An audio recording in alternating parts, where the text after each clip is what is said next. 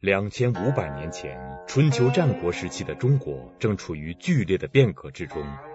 为了解决社会中出现的现实问题，社会上先后出现了以老子、孔子、墨子、韩非子为代表的许多学派。他们著书立说，相互论战，引发了一场历时达三百年之久的跨世纪大辩论，也迎来了中国思想史上的黄金时代。这就是先秦诸子百家争鸣。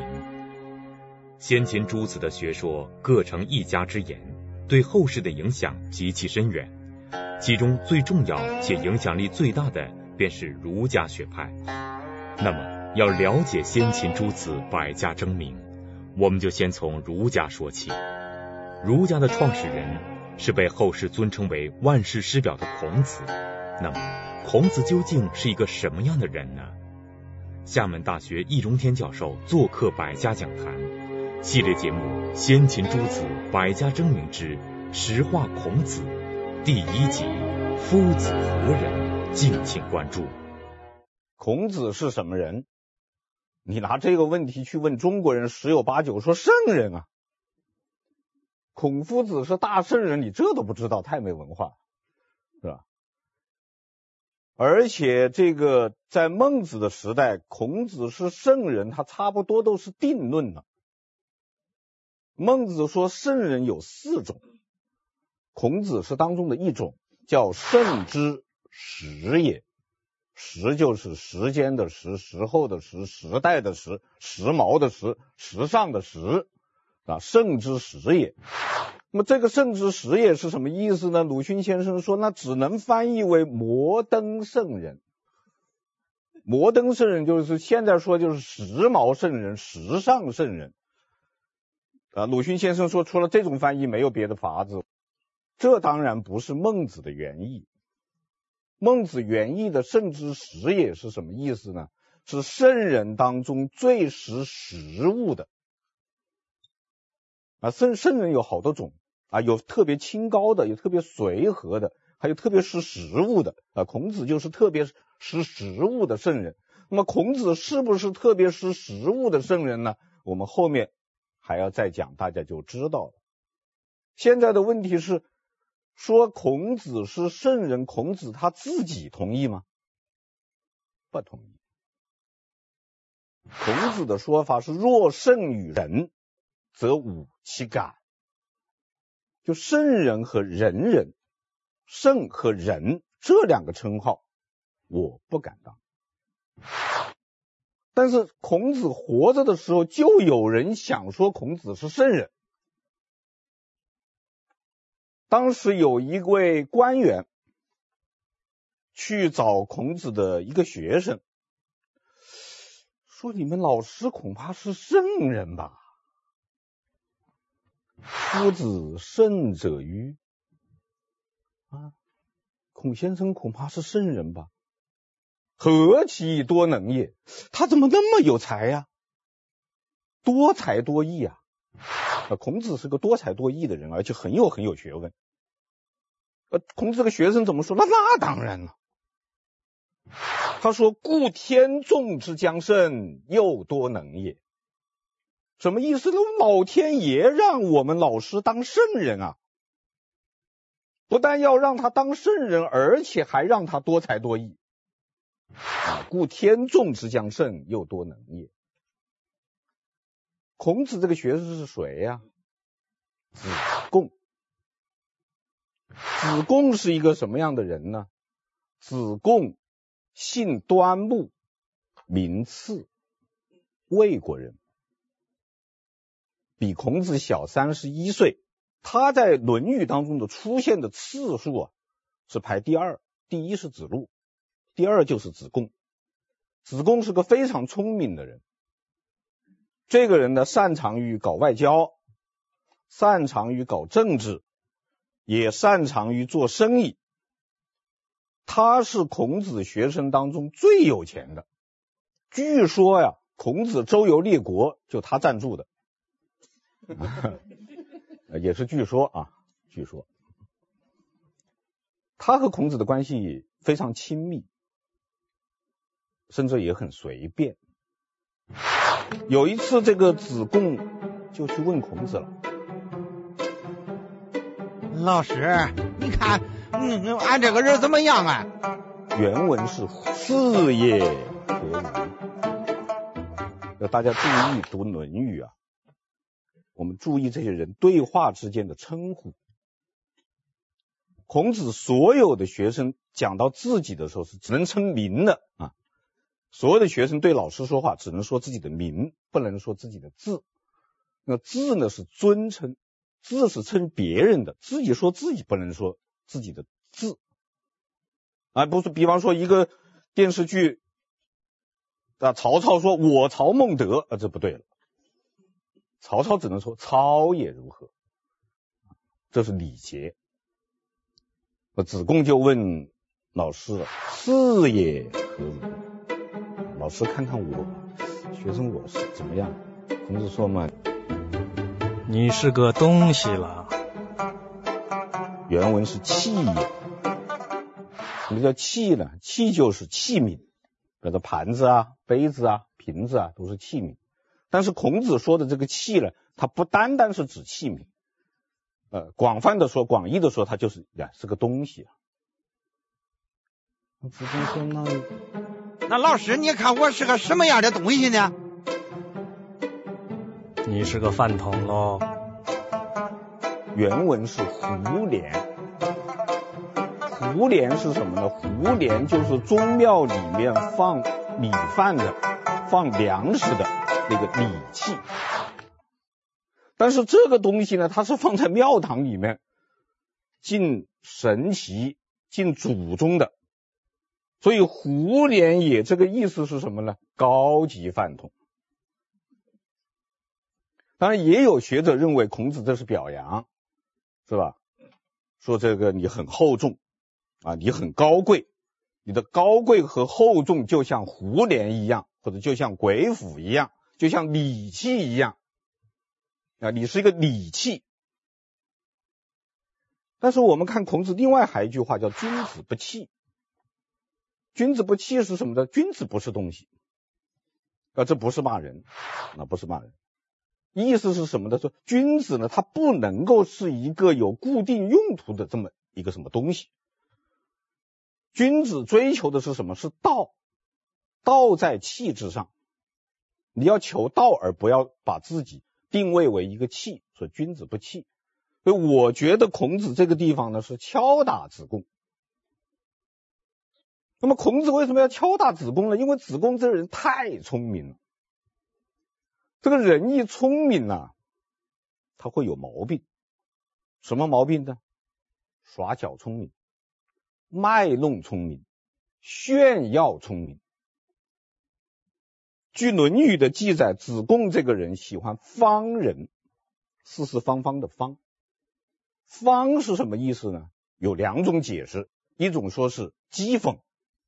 一种说是比较，其实这两种解释在我看来是一回事。就是子贡这个人呢，他老喜欢拿自己和别人比，比下来的结果是什么呢？人家都不如咱。那说起话来就不太好听了，或者说起话来就不太客气了，或者说到别人的时候，他就带着讽刺的口吻了。孔子觉得这不行，这样的学生得敲打敲打。啊，你到处卖弄你的小聪明，你不得得罪人吗？你不得惹事儿吗？那老师不能不管啊。所以孔子说：“次啊，那孔子就叫他的名了啊。次啊，你就那么优秀吗？次也贤乎哉？我就没那闲工夫，夫我则不暇。”就我就没有闲工夫来把别人跟自己比，觉得别人不如自己。这孔子这是对的。一个人呐，不要老和别人比。那现在很多人就是喜欢拿自己跟别人比，比下来两种结果，是一种结果是觉得自己事事不如人，这叫人比人气死人，结果给自己惹一肚子气。还有一种比法呢，比下来就觉得别人处处不如自己，结果是什么呢？骄傲自满。所以孔子说：“我没这闲工夫，不要比。”孔子说：“三人行，必有我师。”每个人都有长处，每个人都有优点，要多看别人的优点，少看别人的缺点，不要去挑别人的毛病，多想想人家有什么比我强的地方。那么你把这个长处学过来，你从张三那儿学点长处，李四那儿学点长处，王五那儿学点长处，你不三个长处了吗？啊，你从张三那儿看一毛病，李四那儿看一毛病，王五那儿靠毛病，你自己仨毛病。孔子敲打他，但是敲打归敲打呢，欣赏归欣赏。孔子是非常喜欢子贡。孔子临终的时候病得很重，子贡赶来看他，孔子说：“次啊，你为什么来的这么晚啊？”又说：“我死了以后，我的这些谁来继承啊？谁来继承？子贡他们。”孔子去世以后，子贡就发起了一场造圣运动，就是把孔子打造为圣人。而且当时呢，社会上刮了一股风，这个风就是要否定和贬低孔子，而且就拿子贡来说事儿，都说：“哎呀，子贡比他老师强多了。”子贡这个时候就出来说话了，说：“你们懂什么呀？我端木赐。”我这个房子啊，院墙很低，只有肩膀那么高啊。你们一看啊，里面房子不错，都看清楚了。我们老师的房子是什么房子？深宅大院，你门儿都摸不着，你哪知道他老人家生前呢？别人再优秀，那是丘陵；我们老师那是太阳，那是月亮，谁都超不过。所以那位高官。啊，太宰来问子贡说：“你们老师可能是圣人吗？”那子贡马上说：“那当然了，老天爷就想让我们老师当圣人。”孔子在世时谦虚的不敢承担圣贤之名，但是两千多年来，孔子一直作为万世师表而被世人所敬仰。传说中，孔子有弟子三千，其中的贤达有七十二人。孔圣人的名号，便是在孔子逝世后，通过弟子的传播得到巩固的。那么，既然孔子并不同意别人称他为圣人，他又是如何看待自己的呢？孔子说不对。孔子说：“太宰知我乎？吾少也贱，故多能鄙视。君子多乎哉？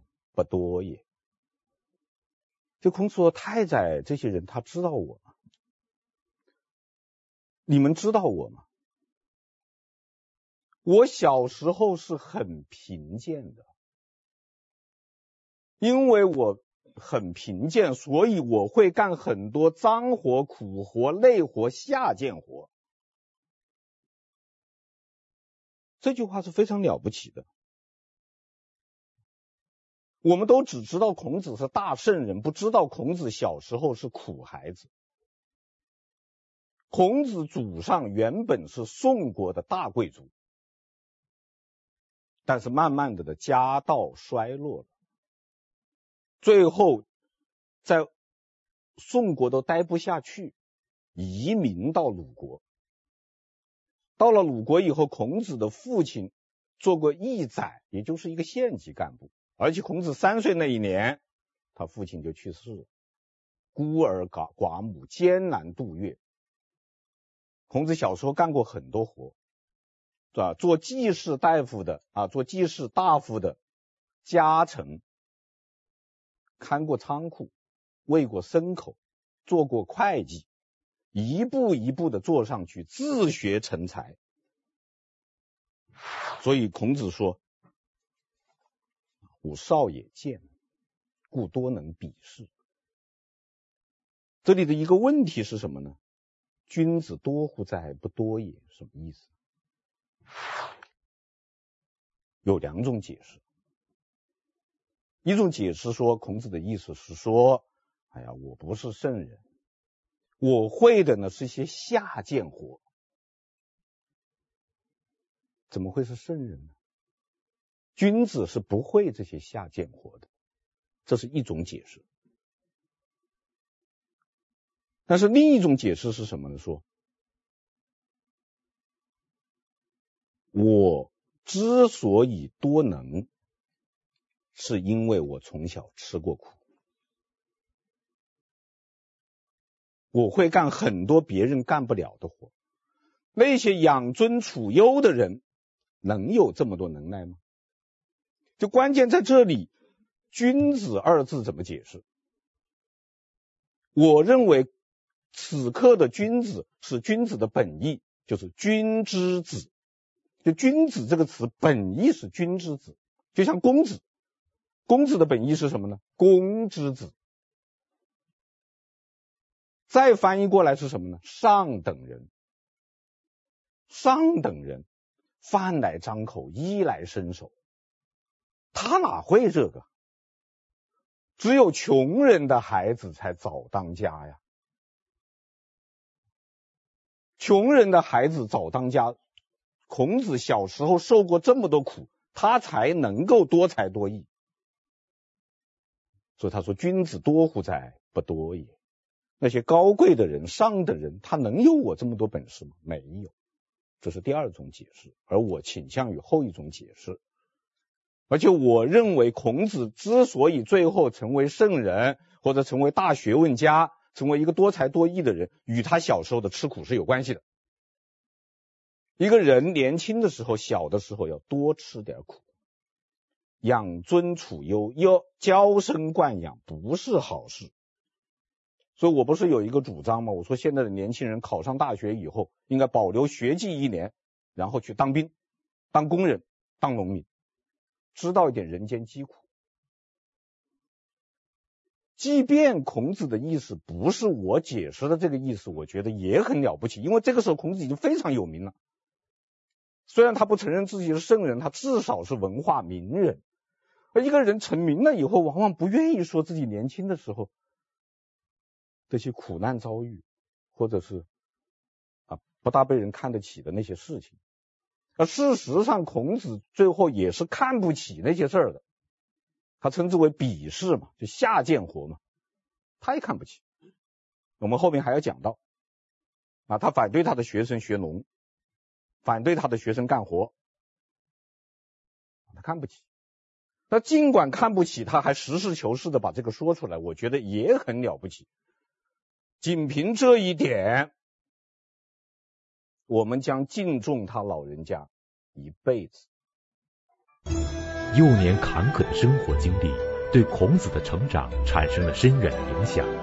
吾少也贱，故多能鄙视。从《论语·子罕篇》中的这条记载，我们看到了一个曾经年少贫贱的邻家子弟，一个成为了普通人的孔子。那么，当孔子走下了圣坛，在易中天教授看来，作为普通人的孔子，又是一个什么样的人呢？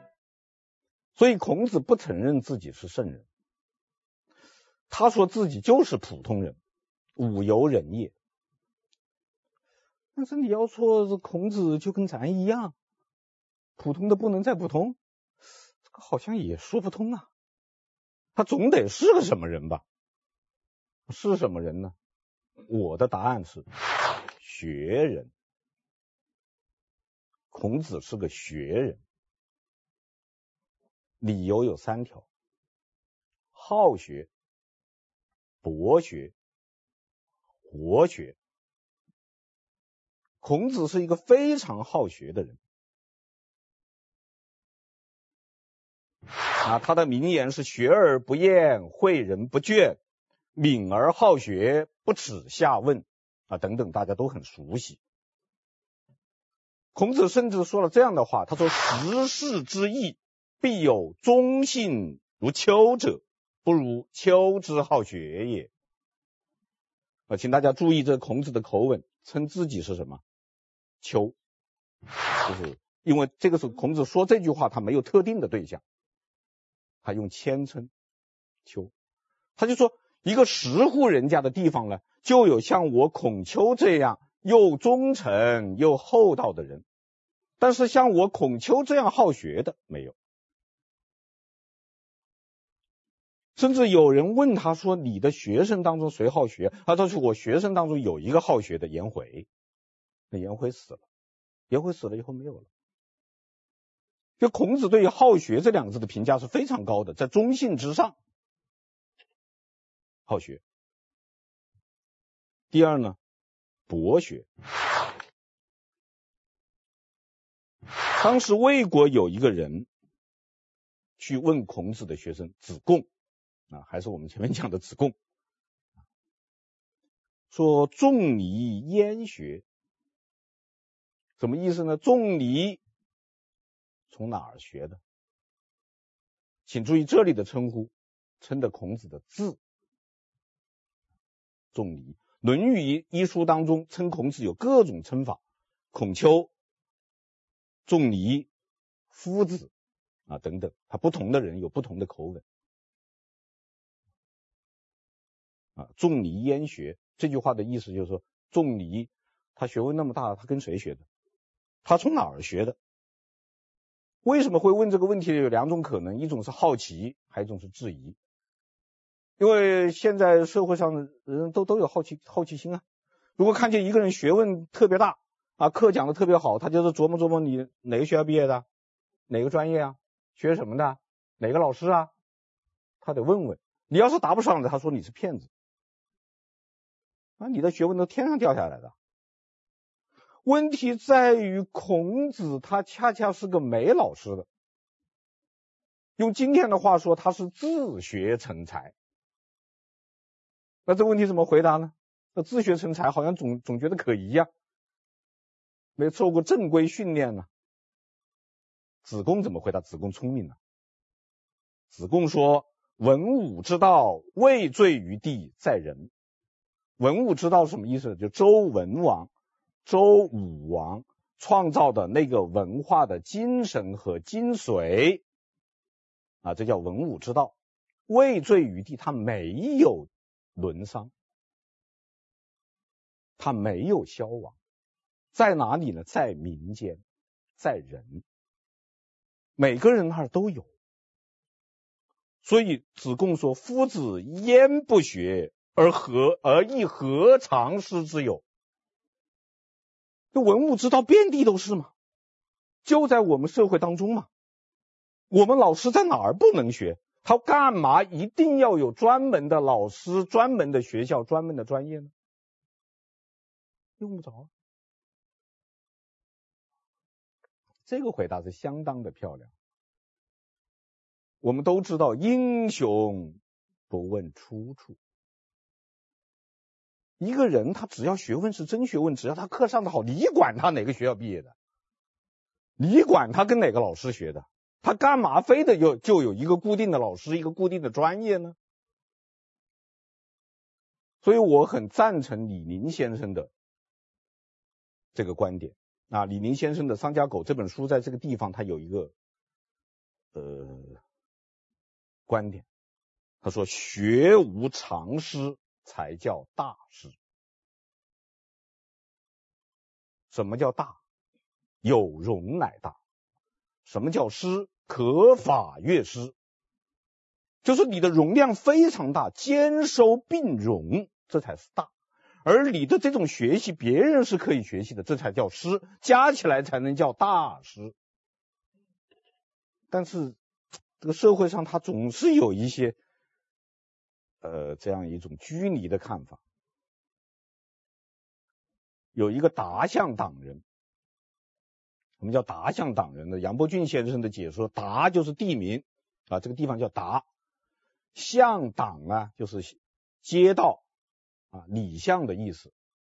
啊，党它就是讲这个地方啊，比方说这个咱们一个乡叫乡党。啊，现在陕西人呢还保留了这样一种称呼。啊，你见到一个陕西，你你你，很个陕西人啊，你陕西人啊，乡党，这老乡啊，这个达这个地方呢，有个老乡，他说了这么句话。啊，他说：“大在孔子，博学而无所成名。”这话传到孔子那儿呢，孔子就说了，就跟学生们说了：“吾何直？直欲乎？直射乎？那我那我干什么呢？吾直欲矣。那我当马车夫吧。那么这句话又是什么意思呢？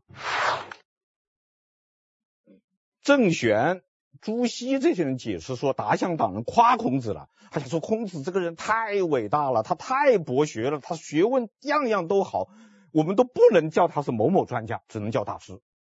而孔子的很谦虚说：“我哪是大师，我就赶车的。”啊，这是一种解释。另外的，像杨伯峻先生、林语堂先生、李林先生认为不是，认为是讥讽或者是叹息。杨伯峻先生是我国著名的语言学家，他所著的《论语译注》《孟子译注》等书都是古籍翻译的重要著作。林语堂先生是我国著名文学家，他曾撰写《孔子的智慧》一书，将儒家学说介绍到西方社会。李陵先生现为北大中文系教授，著名学者。他撰写的《丧家狗我读论语》一书，在知识界引起巨大反响。那么，这三位学者对于孔子的“直欲乎？直射乎？吾直欲也”这句话，各持什么样的看法？杨伯峻先生认为，达象党人的意思呢是叹息。哎呀，说孔子这个人嘛，博学是博学，没有专长。什么专家都算不上，可惜了了。那林语堂先生的解释是什么呢？说这个孔子这个人呐、样样都通，是样样稀松啊，啊，什么都知道一点，什么都不精。那么李林先生怎么解释呢？李林先生说这是一个比喻。这孔子说我做什么呢？如果我要做一个专家的话，我做什么呢？我是做射击手呢，还是做马车夫呢？李林先生说，射击手的特点是什么？盯准一个目标，你要射击嘛，你要瞄准，瞄准一个地方，你不能乱动。专家型的学者。马车夫是什么？赶着车到处跑。非专家型的学者，通才。那孔子说，我选择做马车夫。也就是孔子并不认为一个人一辈子就得做某某一种学问，别的学科不能涉及。孔子不这么认为。啊，孔子好学，孔子博学，孔子还活学。孔子的学问都是活学问，那孔子不做死学问。因为他学无常师嘛，他的主张是三人行必有我师嘛，也就是说，他不但在书本上学，也在社会中学，在生活中学，在实践中学，所以他学问做得很活。易中天教授认为，作为万世师表的孔子，首先是一个好学、博学和活学的人。在《论语》一书中，共有六十四次提到了“学”字，从开篇首句的“学而时习之”到“学而不厌”，再到“敏而好学”，学的精神始终贯穿着孔子的思想和行动。那么，孔子的学问究竟从哪里来的呢？孔子的学问为什么这么好呢？三个原因。第一是悟性，第二是贯通，第三是实践。孔子讲究做学问要有悟性。有一天，孔子突然问他的学生子贡：“是啊，你觉得你和颜回两个相比怎么样？”前面我们讲过了，子贡这个人是老喜欢跟别人比的，对不对？而且比下的结果都是别人不如自己的，是吧？那你跟颜回比比，那怎么样？子贡这回可能学聪明了，还是怎么回事？子贡说：“哎呀，俺端木赐哪里敢和颜回比呀？”哎呀，我端木赐哪里敢和颜回比啊？会是文一而知十。哎，这个同学、啊，老师教他一，他回去一琢磨，想出十来了。四呢，都想不到二啊。孔子点点头，嗯嗯，夫如也，吾与汝夫如也。那这句话又怎么翻译？吾与汝，汝就是我，对不对？汝就是你，当中这个与是什么意思？就是我赞成你。欲就是赞成的意思，我赞成你的说法，你是比不上颜回呀。啊，请注意这个地方，子贡称的颜回的什么？名，颜回字子渊，所以称字要称颜渊，但是子贡没有叫他颜渊，叫他颜回，那是不是子贡对颜回不礼貌了？不是。因为是在跟老师说话，跟老师说话，谈到其他的同学，必须说名，不能说字啊。而且后代一直延续这样的一个的礼节，对尊者说话的时候，说到自己的同辈同级，都是说名的，直呼其名。啊，比方说你跟皇帝说话啊，你说到曾国藩，你就说曾国藩怎么样，三个字。就这么说，那但是你见了曾国藩，那你另另外另外一种称呼。子贡为什么比不上颜回呢？闻一知十，用现在的话说是举一反三，就是有悟性。学人文学科的悟性比什么都重要啊，这是我的观点啊。而且我觉得一个教学最重要的。就是培养学生的悟性。以前我们很多人认为教学的任务就是传播知识，呃，这个我是不是太赞成的？那知识当然要传授，但是知识不如方法，方法不如智慧。打个比方说，好比咱们电脑，知识就好比数据，那电脑没有数据是不能运行的，对吧？方法好比什么呢？程序，程序重要还是数据重要？程序重要。你没有程序，这个电脑不能运作呀。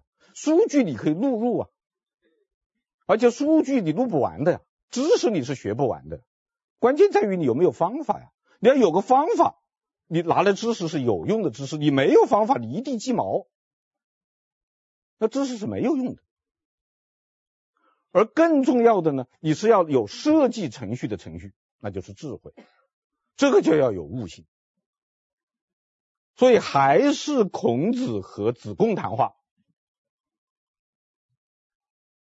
有一次孔子跟子贡说啊，他说：“次啊，你你们是不是觉得我这个人就是读书读得多，知识挺多，记性又好啊？”子贡说：“是啊，不是吗？”原文是然，非也。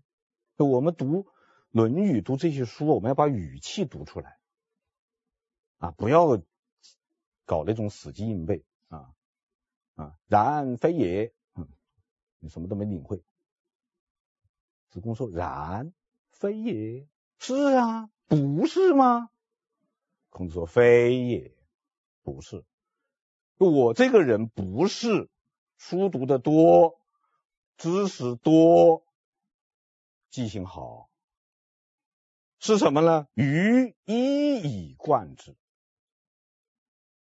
我做学问的诀窍是用一个东西去贯穿它。什么东西？孔子没说，但是我们可以领会。也就是说，我们做学问，我们学习一定要有一个一以贯之的东西。这个东西可以是基本观点，可以是基本方法，可以是内在逻辑，一定要有一以贯之的东西。这叫什么呢？叫纲举目张。纲举则目张，你没有纲，你这些目是没有用的。